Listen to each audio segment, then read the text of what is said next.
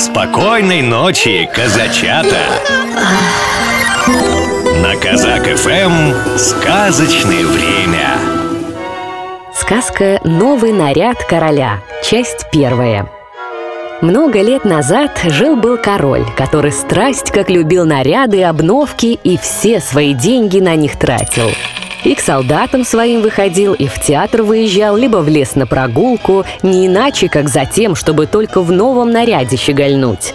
На каждый час дня был у него особый камзол.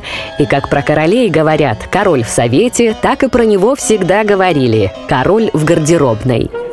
Город, в котором жил король, был большой и бойкий. Что ни день приезжали чужестранные гости. И как-то раз заехали двое обманщиков.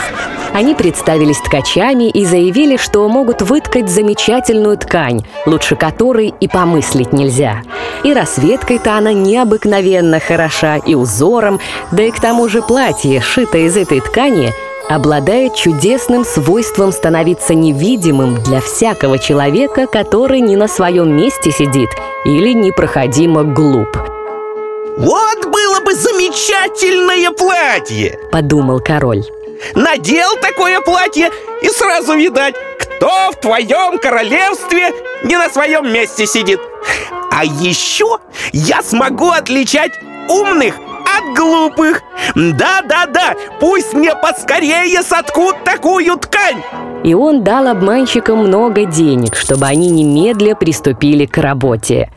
Обманщики поставили два ткацких станка и, ну, показывать, будто работают. А у самих на станках равнёхонько ничего нет. Не церемонясь, потребовали они тончайшего шелку и чистейшего золота, прикарманили все и продолжали работать на пустых станках до поздней ночи. Хорошо бы посмотреть, как продвигается дело. Подумал король. Но таково-то смутно стало у него на душе, когда он вспомнил, что глупец или тот, кто не годится для своего места, не увидит ткани. И хотя верил он, что за себя-то ему нечего бояться, все же рассудил, что лучше послать на разведку кого-нибудь еще. Весь город уже знал, каким чудесным свойством обладает ткань, и каждому не терпелось убедиться, какой никудышный или глупый его сосед – Пошлю-ка я к ткачам своего честного старого министра, точно! Уж кому-кому, как не ему, рассмотреть ткань! Ведь он умен и как никто лучше подходит к своему месту!» Решил король. И вот пошел бравый старый министр в зал, где два обманщика работали на пустых станках. Господи помилуй! Подумал старый министр, вытаращив глаза. Ведь я же ничего таки не вижу! Но вслух он этого не сказал. А обманщики приглашают его подойти поближе. Спрашивают, веселы ли краски, хороши ли узоры, и при этом все указывают на пустые станки. А бедняга-министр как не таращил глаза, все равно ничего не увидел, потому что и видеть-то было нечего. Господи боже, да неужто я глупец? Думал он. Только чтоб никто не узнал. Неужто я не гожусь для своего места? Нет, так нельзя, нельзя так. Нельзя признаваться, что я не вижу ткани. Ну что ж вы ничего не скажете? Спросил один из ткачей. Очень мило, совершенно, знаете ли, очаровательно сказал старый министр, глядя сквозь очки. А какой узор! Какие краски! Боже мой! Да-да-да, я доложу королю, что мне чрезвычайно нравится. Ну что ж, мы рады Сказали обманщики и ну называть краски, объяснять редкостные узоры Старый министр слушал и запоминал, чтобы в точности все доложить королю так он и сделал. А обманщики потребовали еще денег, шелку и золота. Дескать, все это нужно им для тканья. Но все это они опять прикарманили, на ткань не пошло ни нитки, а сами по-прежнему продолжали ткать на пустых станках.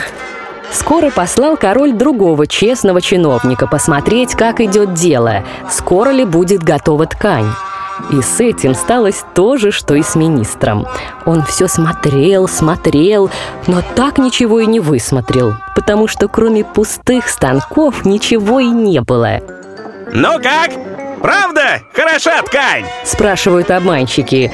И ну объяснять, показывать великолепный узор, которого и в помине не было. Нет, я не глуп. Так что, стало быть, я не подхожу к доброму месту, на котором служу? Ой, странно, странно. Во всяком случае, нельзя и виду подавать. И он стал расхваливать ткань, которой не видел, и выразил свое восхищение прекрасной расцветкой и замечательным узором. О, да, это совершенно, совершенно очаровательно, Ваше Величество! Доложил он королю. И вот уже весь город заговорил о том, какую великолепную ткань соткали ткачи. А тут и сам король надумал посмотреть на нее, пока она еще не снята со станка. А что было дальше с платьем короля, малыш, ты обязательно узнаешь завтра. А пока что закрывай глазки и засыпай. Добрых тебе снов! Сладко спи, ребенок мой, Глазки поскорей закрой. Баю, баю, птенчик спать, Будет мамочка качать. Ночь пришла, пора всем спать. Надо глазки закрывать,